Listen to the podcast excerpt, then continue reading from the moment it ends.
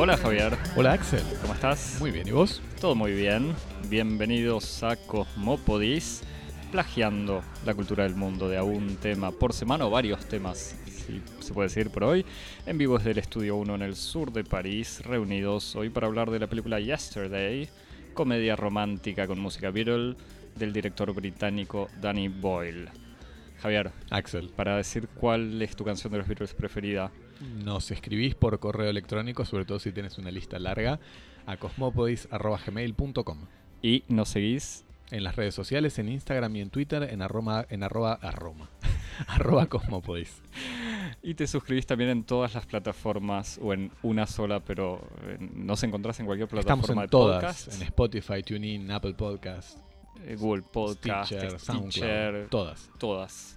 Busca Cosmopodis en Google.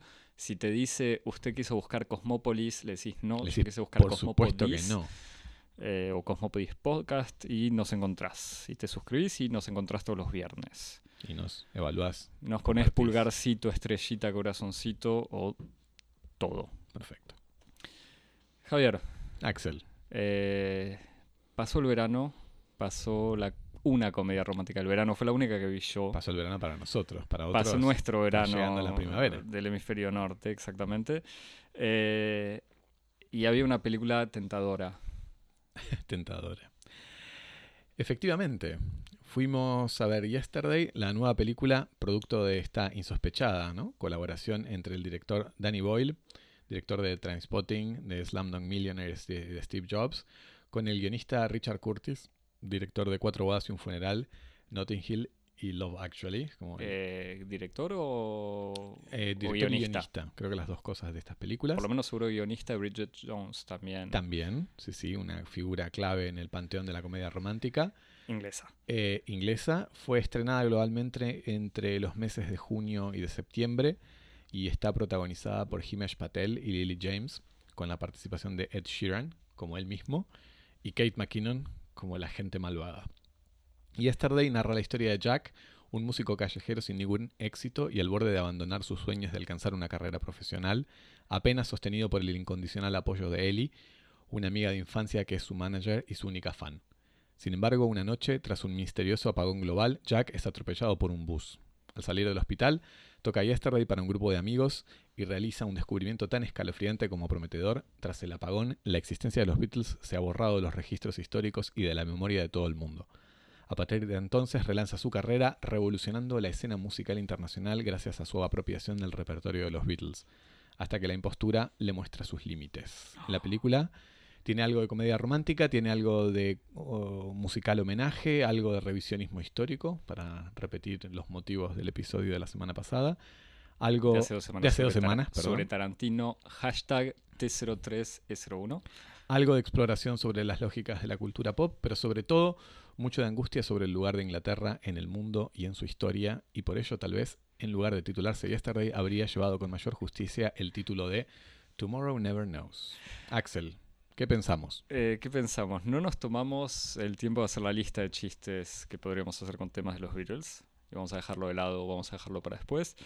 ¿Qué pensamos? Como te decía, era una película que para cualquier fan de los Beatles, no sé cómo la puede ver o vivir alguien a quien no le gusta la música de los Beatles.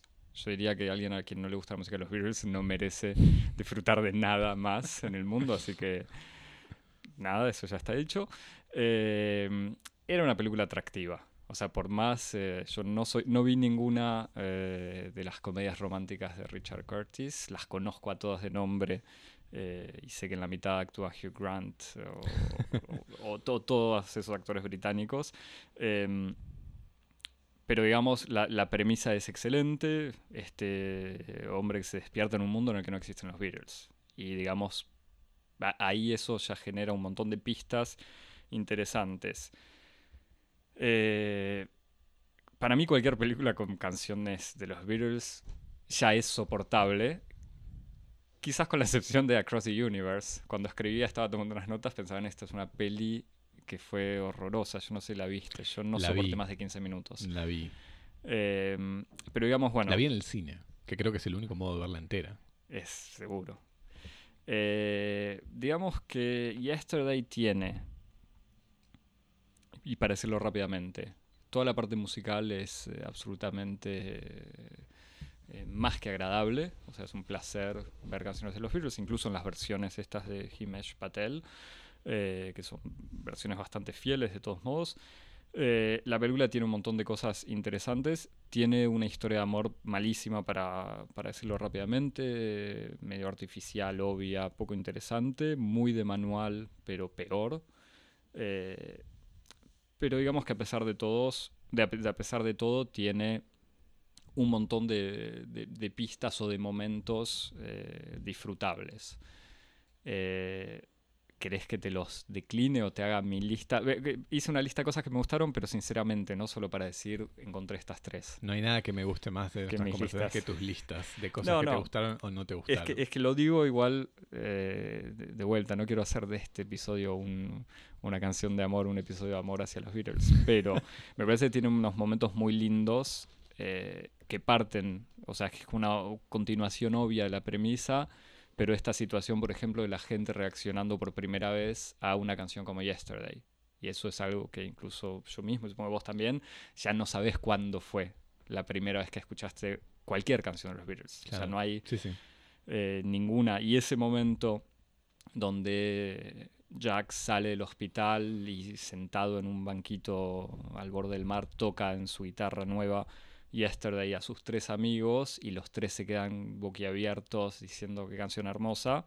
Me parece que es muy justo y muy interesante.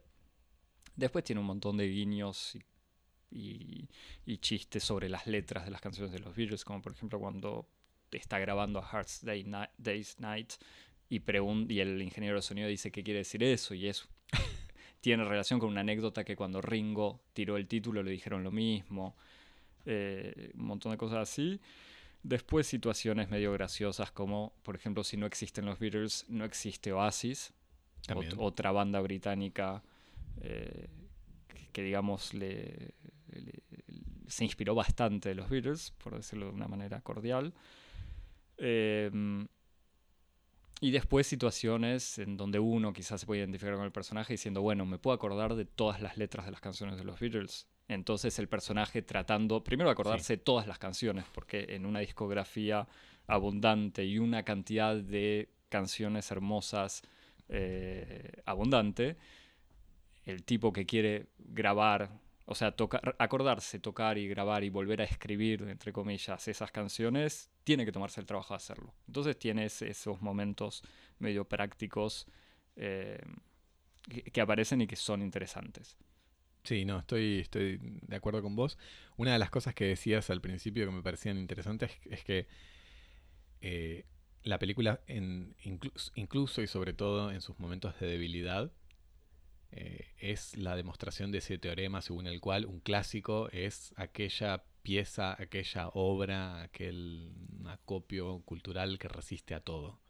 Y que incluso cuando es sometido como a las peores interpretaciones, a las peores puestas en escena, aún así hay algo que resiste, ¿no? Y es como eso que se podría decir, no sé, de Homero, de Shakespeare, de Dante, o de esos grandes monumentos de la cultura que soportan cualquier tipo de maltrato y que sobreviven y que siempre queda algo y que hace como la nobleza de un material o de una obra. Creo que en esta película es una evidencia de eso mismo, ¿no? Como las canciones de los Beatles, se les puede hacer cualquier cosa y aún así mantienen su brillo, su encanto, incluso y especialmente en las interpretaciones deliberadamente desgarbadas, ¿no? Del protagonista de Himesh Patel, que hace versiones bastante crudas en algunos casos. Sí, pues es un tipo solo con una guitarra, digamos. Es un tipo solo con una guitarra, un tipo que tiene un cierto encanto como intérprete, pero no es un virtuoso ni muchísimo menos, y que en esa crudeza y esa rusticidad de su interpretación las canciones brillan igual. Y eso, en cierta manera, es un modo de carta de amor a la obra de los Beatles, en tanto que clásico, ¿no? En tanto que es una demostración de ese principio según el cual los Beatles son un clásico, que tienen esa belleza que resiste a cualquier cosa y que se aplica o que incluso permite el embellecimiento de cualquier contexto, de cualquier intérprete, ¿no? Quien quiera que tome una canción de los Beatles se transforma en la mejor versión de sí mismo, ¿no? Sí, sí, sobre eso me parece que hay dos puntos. Un momento bastante gracioso es donde cuando Jack empieza, él que venía de como decías en el resumen, de esta carrera fracasada donde ya había dicho que dejaba de tocar, y las primeras reacciones a sus canciones, más allá de este momento sobre Yesterday, es de una indiferencia del público, él tocando en un bar, y entonces él dice, ah bueno, el problema no eran mis creaciones, sino era yo, o sea, ni con los Beatles puedo ser un músico exitoso, y después de ahí obviamente surge que alguien lo escucha y le gusta, le dice grabar y tiene éxito. Eso por un lado. Por otro lado, como bien decías, esta cosa de poner a las canciones de los Beatles como clásicos absolutos es obviamente un gesto deliberado de Curtis y Danny Boyle, que de vuelta me parece que está bien decirlo, pero que en la práctica, en la película, esta idea de que las canciones son absolutamente todas obras maestras y que no hay un contexto histórico, evita algunos momentos que podrían haber sido interesantes como una discusión. Por ejemplo, él toca, una de las cosas que graba es I Wanna Hold Your Hand, que es una canción muy adolescente de principios de los 60, y me parece que la recepción hubiese sido interesante quizás tratar un poquito más lo que sería la recepción de una letra así en 2019. Mm. O lo mismo incluso, bueno, es no, I Saw Her Standing There, que empieza la canción diciendo tenía 17, you know what I mean. Claro. De maneras diferentes, una que es como muy infantil y la otra muy hoy políticamente inaceptable. Claro. Ahí es uno de las pistas que me parece que la película podría haber investigado, y en el fondo no les interesó mucho, sobre lo que es el mundo pop contemporáneo. O sea, está esta relación con Oasis que te decía antes, uh-huh. Pero después el mundo pop, o sea, la música pop contemporánea se reduce a Ed Sheeran, que está bien, tiene que ver con la facilidad de la narración y de no es lo mismo tener a un solo músico contemporáneo que a todos, pero digamos, da la sensación que este Jack y Ed Sheeran son los únicos músicos. O sea, sí. No existe... Está bien que hubiese sido quizás muy complejo decir, bueno, ¿por qué? Si no existen los Beatles, existen los Rolling Stones, si existen... Sí, que esto es te lo mencionaba al pasar en una conversación antes de empezar a grabar, que en el guión deliberadamente se decide señalar que Oasis no existe, porque para poner al corriente a los oyentes, los Beatles son... el objeto que desaparece, que es más importante, pero hay otros hitos culturales o económicos que también están asociados con desaparecidos en el apagón, como la Coca-Cola, los cigarrillos, Harry Potter y Oasis. Oasis, en este caso, señalando específicamente que es un producto derivado de los Beatles y que cuando desaparece el original, desaparece la copia, en cierto sentido. Pero después, en el guión, deciden incorporar a Coldplay. De hecho, el chiste del momento en que se toca Yesterday es que una de las personas que está escuchando dice sí, bueno, muy linda la canción, pero no es Fix You de Coldplay. A lo que Jack le responde es como por supuesto que no, y no le dice Fix You, es una cagada, es una pero casi maestra, claro. Pero efectivamente hay algo en la película que está cerca de una cuestión que no está explorada, que está abandonada como pista, que es cómo son las condiciones de recepción de las obras, en este caso de la música pop, ¿no? Que es lo que está presentado de un modo un poco esquemático y resumido en esas peripecias, esas pocas peripecias en las que el personaje de Himesh Patel, Jack, intenta tener éxito con sus canciones de los Beatles y no tiene éxito, como que es lo que vos decías, como él se dice, bueno, no, el problema no era la calidad de mis composiciones, era el problema que yo no cuento con las estructuras, etcétera, como todo el apoyo logístico, de difusión, de publicidad que me presenté a mí como un producto. Hasta que naturalmente eso llega a su fin cuando él es descubierto por un muchachito, en realidad es un muchacho que tiene un estudio de grabación, le ofrece grabar el disco, de ahí salta a la tele. Claro. Y en la tele es visto por Ed Sheeran, que lo invita a hacer telonero. Concierto, claro. Y ahí se acaba un poco esa especie de pista interesante que hubiera en alguna medida como dado una vuelta de tuerca a ese argumento, que es el argumento sobre el cual se construye la película, que es qué pasaría en un mundo de los Beatles, sin los Beatles, y la vuelta de tuerca sería como incluso peor, como no solamente un mundo sin los Beatles, sino un mundo donde los Beatles fueran inaudibles, ¿no? Que es como un poco hay una amenaza. La amenaza, claro, que asedia a Jack cuando él intenta tener éxito con este repertorio del cual sabe que la calidad es indiscutible y aún así no logra entrar. Entonces ya no es solamente un mundo en el que no existen los Beatles, sino un mundo donde no existen las condiciones para recibir esa obra, ¿no? Como la gente ya no puede escuchar, no puede encontrar en los Beatles esa calidad y sobre todo esas calidades sobre las cuales se va a construir la música pop de todo el siglo XX, ¿no? Sí. Entonces digamos, es como doblemente amenazante. No solamente es un mundo sin los Beatles, sino un mundo en donde los Beatles no pueden ser hoy escuchados ni ahí en donde están sonando. Igual ese es el guión escrito por Javier. No, bueno, Richard Curtis precisamente es evita como, eso. Pero a mí me pasó cuando yo estaba viendo la película, te juro, que cuando hasta el momento del accidente y cuando él canta la canción, todo avanza muy linealmente y muy esquemáticamente. Y cuando él empieza a intentar tener éxito con el repertorio de los Beatles y no lo tiene, yo dije, interesante, acá empezó la película. Y después efectivamente se abandona esta pista y se vuelve a la fábula mucho más lineal en el fondo, ¿no? Sí. Me parece que hay otro momento en donde el análisis, el contexto cultural digamos, no existe, que no se sabe si es culpa del guionista o del personaje Jack, es en su lógica de lanzamiento de canciones. A mí me parece que ahí sí, quizás es una falta de olfato, es pura ambición musical y una falta de olfato económico, que él lanza, se acuerda de una canción, la escribe, la graba y la saca, digamos, en vez de pensar en su carrera como compositor diciendo, tengo yo la discografía de los Beatles, puedo hacer lo que quiera, puedo tener una carrera de 50 años sacando hits, no solo hits, sino obras maestras. A mí lo que más me insultó de eso no es como la inepcia estratégica de una persona que liquida todo un repertorio magnífico en un solo disco, que es una inepcia monumental si las hay, sino sobre todo que se supone que él es una persona que es fanática de los Beatles y no respeta la historicidad de la obra de los Beatles. En el sentido en el que totalmente. La grandeza y la genialidad de los Beatles es que empiezan con I Saw Her Standing There y terminan con la exploración musical, temática de Abbey Road o de Let It Be. O sea, y esa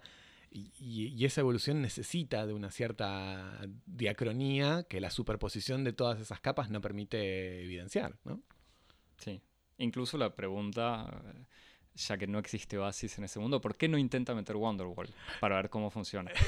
Pero bueno, eso queda para Yesterday 2, bueno, pero el regreso de Jack. Lo que pasa así en un cierto momento es que él intenta mechar las canciones de los Beatles con las suyas. Él mete una canción suya y eso está muy bien. La respuesta de la productora es una canción que odié, pero me pareció tan poco interesante que ni siquiera tengo ganas de escucharla de vuelta para ver por qué la odié.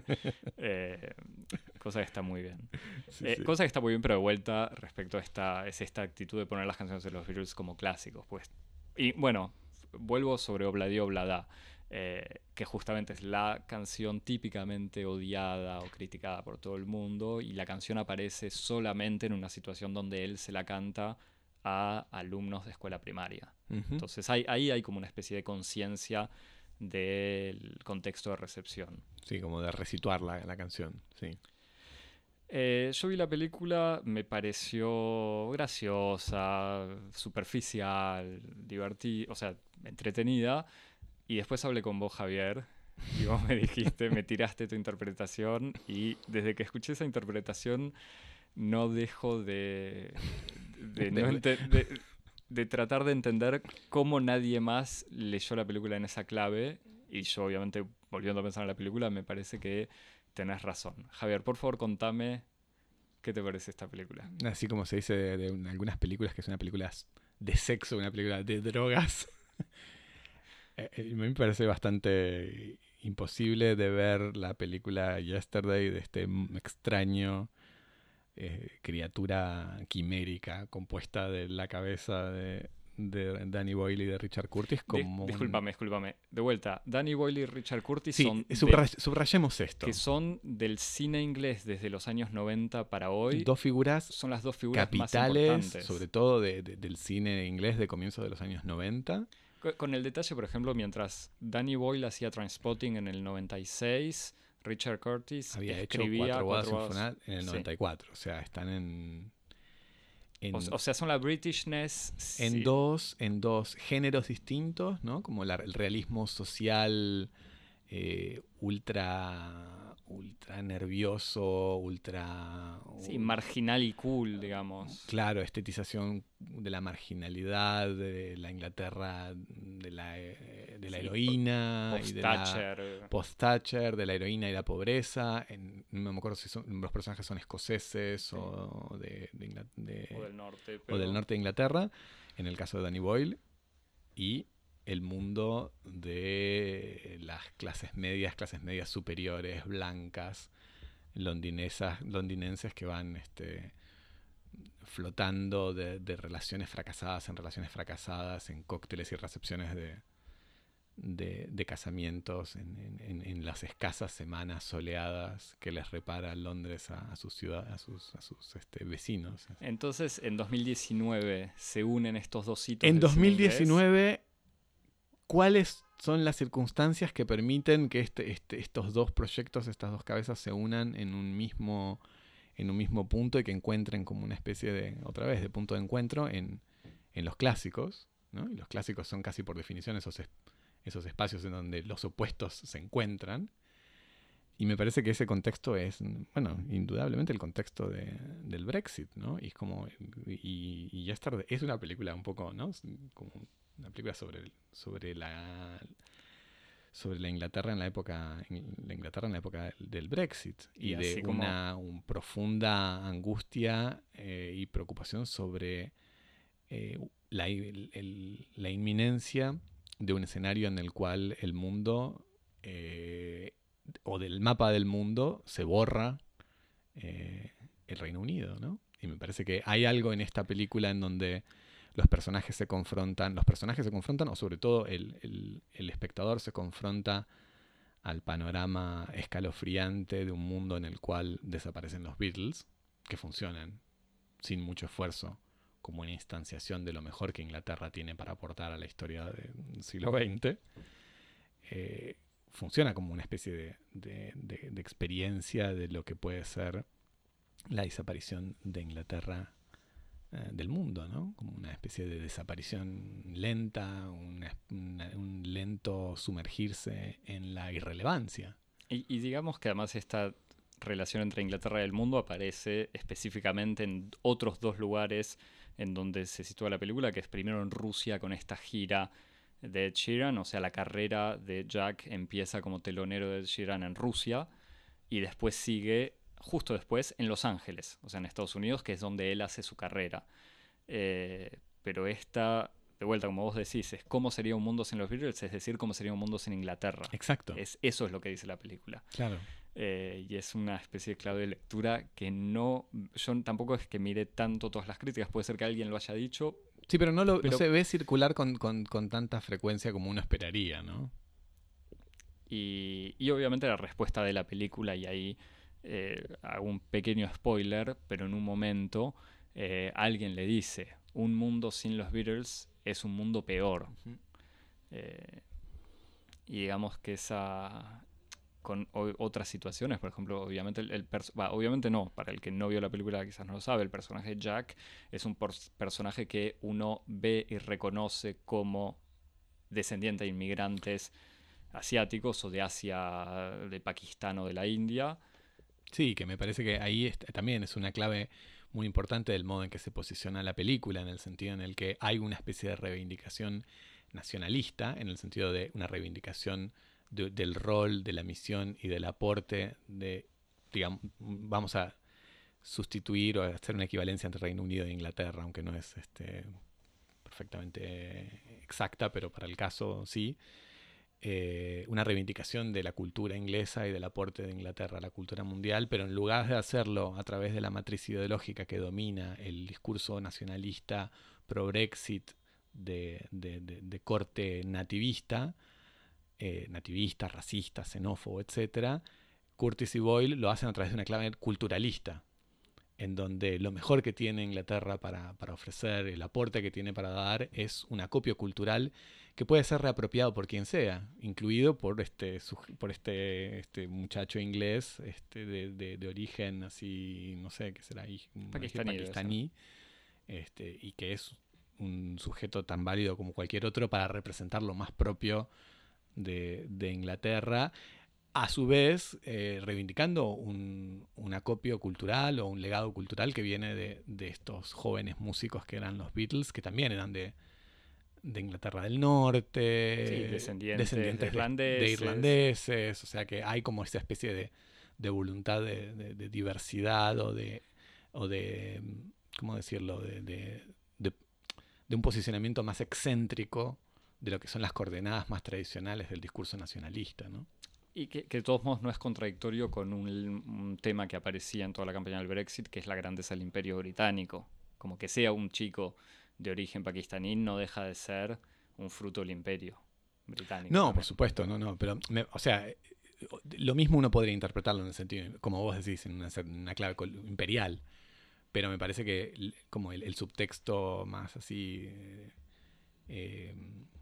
calculadamente preparado es esa, es decir, bueno, la identidad inglesa no es una raza, una religión, es una cultura, y una cultura pop, que es como por definición la cultura que cualquiera puede reapropiarse y con cualquiera puede identificarse, incluso y sobre todo en el sentido en el que la cultura pop es casi el primer régimen cultural global. Entonces me parece que ahí hay como una especie de horizonte ideal para una matriz ideológica de lo que es la identidad cultural inglesa. Igual ahora que me lo decís me acuerdo, no es la primera colaboración entre Boyle y Curtis. Boyle y Curtis trabajaron juntos en la fiesta de apertura de los Juegos Olímpicos de Londres, en donde justamente ese mensaje de Inglaterra como productor de productos pop, digamos, aparecía con la reivindicación de los Beatles, no sé si los Stones, de Mary Poppins, de esos elementos típicamente británicos de la segunda mitad del siglo XX. O sea, no era la Inglaterra heroica venciendo al nazismo, sino... Exacto, es cultura, no hechos de guerra, no hechos económicos, exactamente, sí. Me permito, anuncio dos spoilers. Adelante. Empiezo con uno. En 3, 2, 1. Hay una amenaza que... No, porque después me di cuenta que en otros episodios dijimos vamos a decir spoilers y los dijimos medio de prepo. Quizás agarramos a alguien lejos del botón de pausa. Tenemos que pedirle a nuestro compositor que nos haga una cortina para el spoiler. No, la podríamos tener, pero no es necesario. De vuelta, spoilers. Hay una amenaza que planea sobre Jack... Son dos personas que lo van siguiendo y que parece que uno lo ve en el tráiler incluso, como que van a revelar su secreto hasta que se le acercan y son un señor ruso que lo vio en vivo con Ed Sheeran y una mujer británica que le dicen nosotros sabemos que esas son canciones de los Beatles, que no son canciones tuyas, y Jack les dice me van a denunciar, me van a matar, y ellos le dicen no, te queríamos agradecer, gracias, porque nosotros conocemos las canciones pero no podemos cantar, vos cantas bien y gracias porque, como decía antes, un mundo sin los Beatles es menos bueno que un mundo con los Beatles o algo así. Entonces le agradecen, que es un momento que a mí me pareció absolutamente tierno y justo y lindo, digamos, porque es cierto, me parece, lo quiero decir así, lo que me importa de esa película es que ese mensaje sea cierto. Se toca el corazón con las dos manos mientras dice exactamente. Ese es el primer elemento, y el segundo elemento que viene de consecuencia de este encuentro, estas mismas personas le dan un papelito y le dicen, tomá, hicimos una investigación. Lo que yo en el momento dije, claro, esta gente que son verdaderos fans le dieron la lista completa de las canciones de los Beatles con la letra, pero no, lo que le dan es una dirección. Entonces Jack se toma el tren hacia no sé dónde, supongo que al norte o a la costa, y se encuentra, va a una casita, toca el timbre, y donde ahí yo temía que apareciese Paul McCartney, que es mi Beatle favorito y lo adoro, pero está en todos lados hablando reescribiendo un poco la historia de los Beatles a su salsa. aparece un John Lennon viejo, vivo, o sea, estamos en el 2019, o sea, no existieron los Beatles, entonces John Lennon no murió, la gran Tarantino, y este John Lennon le dice algo así como... ya no me acuerdo cómo es la frase, pero algo así. Jack le dice, pero ¿sos feliz? Él dice, sí, sí, soy muy feliz, tuve una linda vida. Y dice, pero ¿tuviste éxito? Y John le dice como, soy feliz, o sea, ese es mi éxito. O algo así, y después le dice, obviamente, y esto es la comedia romántica, decirle a la chica que amás, que la amás, hace lo que te gusta, decirle la verdad a todos, etc. Así con unos guiños a letras de canciones de los Beatles, por cierto, que no anoté. Este final, Javier, no solamente lo de John Lennon, sino este mensaje final, porque lo que termina pasando, no sé si querés contarlo, no, que Jack le dice a todo el mundo que sus temas no los escribió él, que son de estas cuatro personas, John Lennon, Paul McCartney, Ringo Starr y George Harrison, y que él cede los derechos de todas sus canciones, las pone en download libre en internet, y se dedica, deja la música, deja esta vida exitosa en Los Ángeles para instalarse de vuelta. Para retomar, porque él era profesor de música. Era profesor de música que igual había dejado eso para tener tiempo para tocar y mientras trabajaba en un supermercado. Pero él vuelve a ser maestro de música en una escuela primaria donde se instala con su ahora novia. Obviamente eso no es spoiler porque se sabe desde que uno ve el tráiler, pero Ellie y... es feliz, entre comillas, cantándole obladí oblada a estos niños. Este final, Javi, que...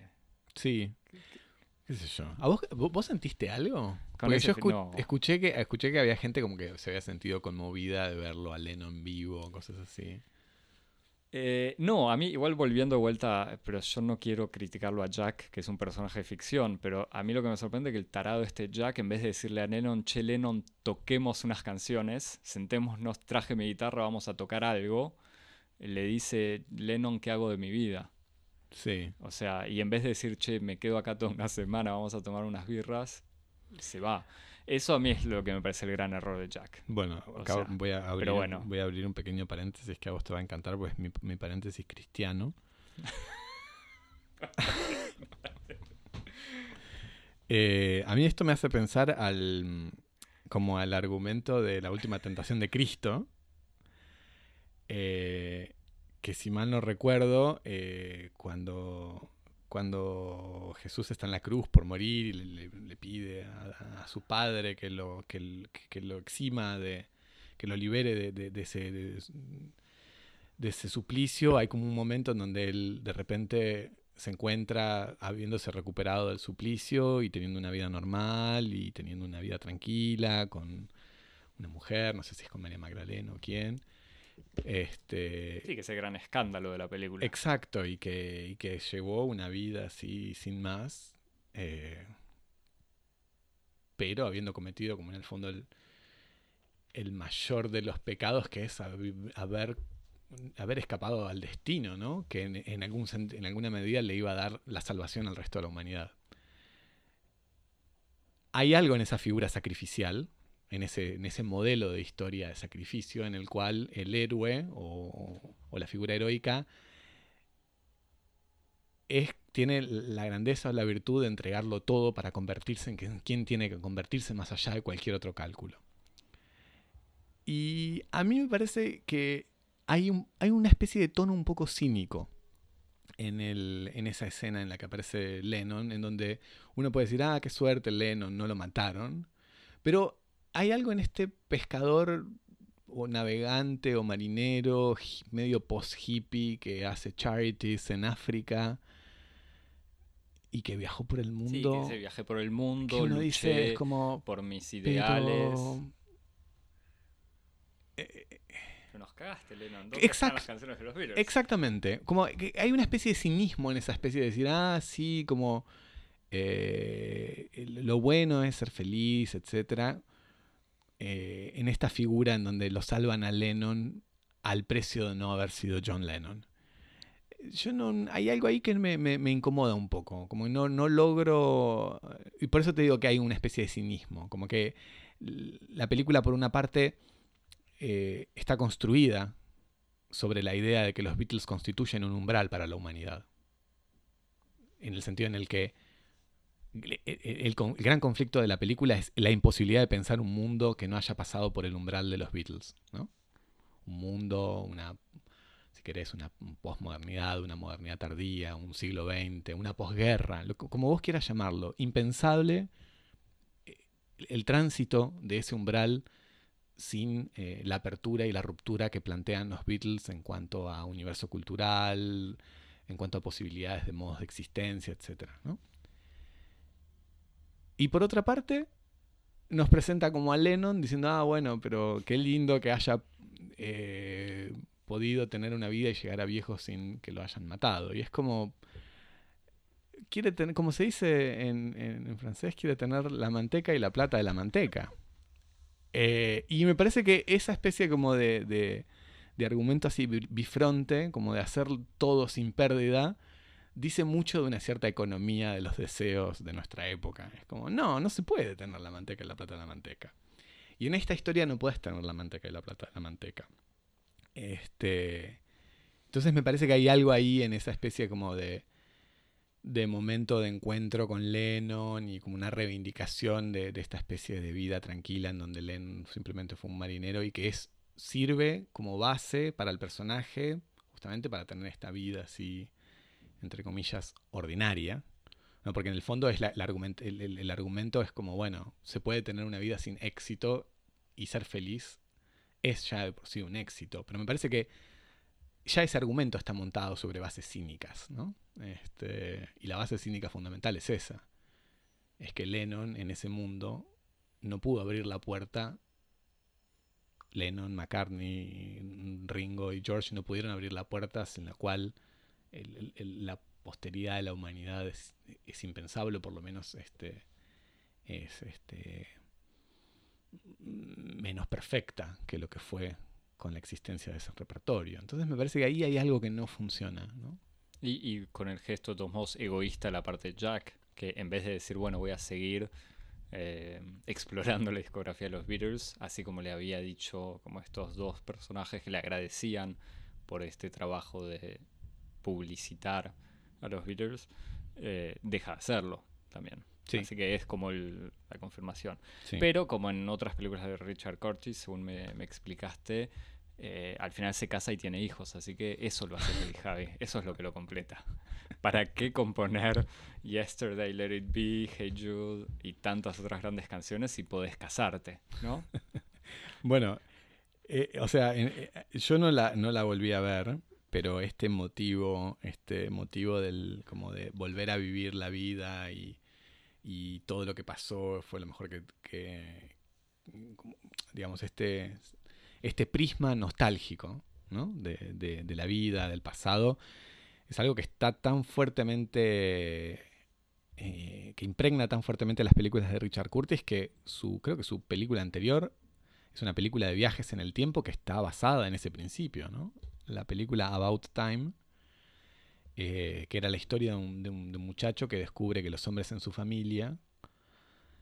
Habría que volver a ver la película incluso para ver justamente esta clave de que son solo los hombres que tienen esta facultad, pero que los hombres de su familia tienen la capacidad de viajar al pasado para poder como corregir su vida y hacer como una vida más perfecta y cambiar ciertos acontecimientos tristes e ir como rectificando las distintas bifurcaciones de la historia. Así que hay algo en esta especie de prisma nostálgico que se ve como procedimiento, ¿no? En la película About Time o en Yesterday, como cómo pensar una historia en donde no existan los Beatles o cómo corregirla haciéndolos existir, pero también lo ves como temática, ¿no? Como por ejemplo en Cuatro Bodas y Un Funeral, que es como una película que ya en los años 90 es una película que está celebrando una cierta idea de lo que es el mundo y la sociedad inglesa, que ya estaba como vetusta en los años 90, ¿no? Así que me parece que hay algo del orden de esta especie de primacía del prisma de la melancolía y de la nostalgia que es muy fuerte en la mirada de Richard Curtis y que me parece que le habla mucho a un cierto público inglés, ¿no? De sentir que hay algo, que lo mejor ya pasó y que hay que pensar en todo caso en reanimar esos momentos pasados que fueron en alguna medida lo que hace lo que justifica su existencia en el presente también. ¿Algo más para agregar, Javier? No, acá estoy mirando mis notas y estaba pensando en una cosa que nada que ver. Por favor. Pero vos no sé cómo lo viste, pero me parece que también hay como otra, entre todas estas como pilas de cosas que se acumulan, ¿no? La cuestión de Brexit, Inglaterra, la nostalgia. Es como una gran película sobre el fraude, ¿no? Y sobre la angustia y la ansiedad que vive todo el mundo, sobre todo en el mundo actual, contemporáneo, en donde todas las perspectivas de carrera y de éxito y de avance profesional están basados sobre la performance, sobre la imitación, sobre la emulación y sobre el vacío, ¿no? Y entonces este héroe en ese sentido es como un héroe muy contemporáneo, porque es un héroe que está, por una parte, animado por la ambición del éxito, la ambición de ganar y de prevalecer sobre los demás, pero al mismo tiempo, mientras lo logra y sobre todo cuando lo está logrando, no lo puede disfrutar porque está muerto de miedo de que lo descubran. Sí. Y es como, en ese sentido, es como una especie de gran ficción así sobre la paranoia del impostor, ¿no? Sí, esa es, creo que es toda una pista no tan desarrollada al final en la película. Claro, y si vos la ves así, podés separar un poco la comedia romántica y eso, y ves como una especie de thriller casi. Sí. Donde bueno, si vos le cambiás como ciertos encuadres de la cámara y ciertas elecciones en la banda sonora, es una especie de película casi de terror. No, yo ya espero que salga en YouTube el corte de la película sin las escenas con Lily James, o sea, con Ellie, sin la parte de comedia romántica. Exacto, y es como una especie de thriller, de suspenso, de terror sobre la paranoia del impostor. Sí, sabiendo que de vuelta entre estas líneas no tan desarrolladas está la figura de la manager, que es Kate McKinnon, con un personaje exagerado y caricatural, supuestamente gracioso, en donde está todo este trabajo de construirlo a Jack como una estrella, y que justamente el trabajo es peinarlo, ponerle un traje, que haga ejercicios, tipo de cosas que son medio obvias. Sí, fondo, pero incluso yo lo pienso como muy específicamente en el mundo de la creación artística o la creación cultural, en donde todo el mundo en el fondo está recauchutando o haciendo pastiches de cosas que ya existen, y que incluso está esta especie como de situación un poco, otra vez, paranoica, en la que incluso cuando la obra o la creación de alguien es reconocida, esa persona está permanentemente asediada por la idea de que en el fondo es un recauchutaje de cosas que ya están esas, y está el miedo de ser descubierto. En ese sentido me parece que hay algo así como de ficción sobre las imposturas y sobre el fraude. Sabiendo, entre paréntesis, que leí en Wikipedia que existe una película francesa de Jean-Philippe que es la historia de un fan de Johnny Hallyday, que es como el Elvis Presley / Sandro francés, o sea, gran figura del rock francés. Jimi Hendrix empezó su carrera como telonero de Johnny Hallyday, como para... No. Sí, Javi en el Olympia.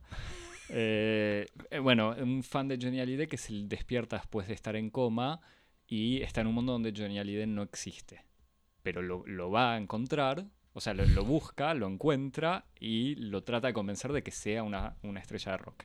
Esa es una película que habría inspirado de alguna manera indirecta a Yesterday, y también existe una historieta francesa con una historia más o menos similar, que no aparece creditada, pero bueno, digamos que el tema del fraude y la copia y el plagio ya estaba. Es muy meta eso que estás diciendo. Claro. Javier, para terminar, ¿algo para recomendar? Sí, recomiendo un libro muy interesante, que me parece que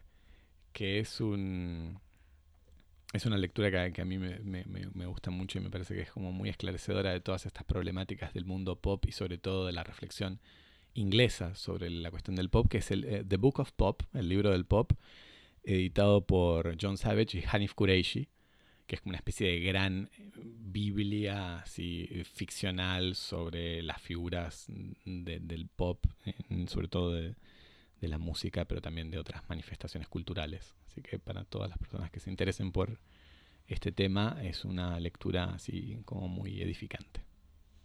Hace poco leí en algún lado que nos están acusando... Eso es una especie de gran libro, así como de 900 páginas. Esperaba de vuelta que cites a Adorno o algo así. Y hace poco justamente leí a alguien que acusaba a Adorno de escribir los temas de los Beatles. En una especie de complot. Los temas no, el álbum blanco. El álbum blanco. Está como la hipótesis conspirativa, la teoría del complot. No, pero Adorno hay que dejarlo para que descanse, es claro. Como un superpoder, lo puedo ejecutar cada tanto. Claro, está bien. No, yo recomiendo solamente en YouTube buscar a Ed Sheeran tocando I Was Made to Love Her de Steve Wonder, que fue el video que hizo que respetara mucho a Ed Sheeran. Y si no, toda la discografía de los Beatles, empezando en cualquier lado. Ni lo mencionamos a Ed Sheeran, que juega un rol... No, sí, Ed Sheeran es un personaje simpático en la película. Bueno, todos los Beatles quizás empezando desde Rubber Soul. Desde el 66, aunque Help también está bien. Y recomendamos también las ediciones remasterizadas de los Beatles, que en nuestro no sponsor Spotify están la edición del 2009 y 2015 y que animaron e inspiraron la toma de notas de este episodio. Sí, yo igual a esta altura, aunque yo lo estaba haciendo, sé que recomendarle a alguien que escuche los Beatles es que ya perdimos. y si es por recomendar cualquier edición, no tiene que ser remasterizada. Escucha cualquier cosa y te va a gustar, y si no, replanteate tus prioridades. Razones y tus prioridades en la vida. Bueno, Javier, para escribirnos... Nos escribís por correo electrónico a cosmopodis@gmail.com. Y nos seguís en redes sociales. En @cosmopodis, en Twitter todas nuestras y fotos, en Instagram. Por favor, sí. Likea y retuitea todo. Y los comentarios también siempre nos gustan. Hace explotar el algoritmo, como eso decimos los muchachos. Tenemos que hackear el algoritmo. Y te suscribís en tu plataforma de podcast favorita, que y sea... comentás, evaluás. Eso también, 5 estrellitas nunca vienen mal. Y compartís. Y lo recomendás a todos tus amigos y amigas. Javier. Nos vemos la semana que viene. Hasta la semana que viene. Chau.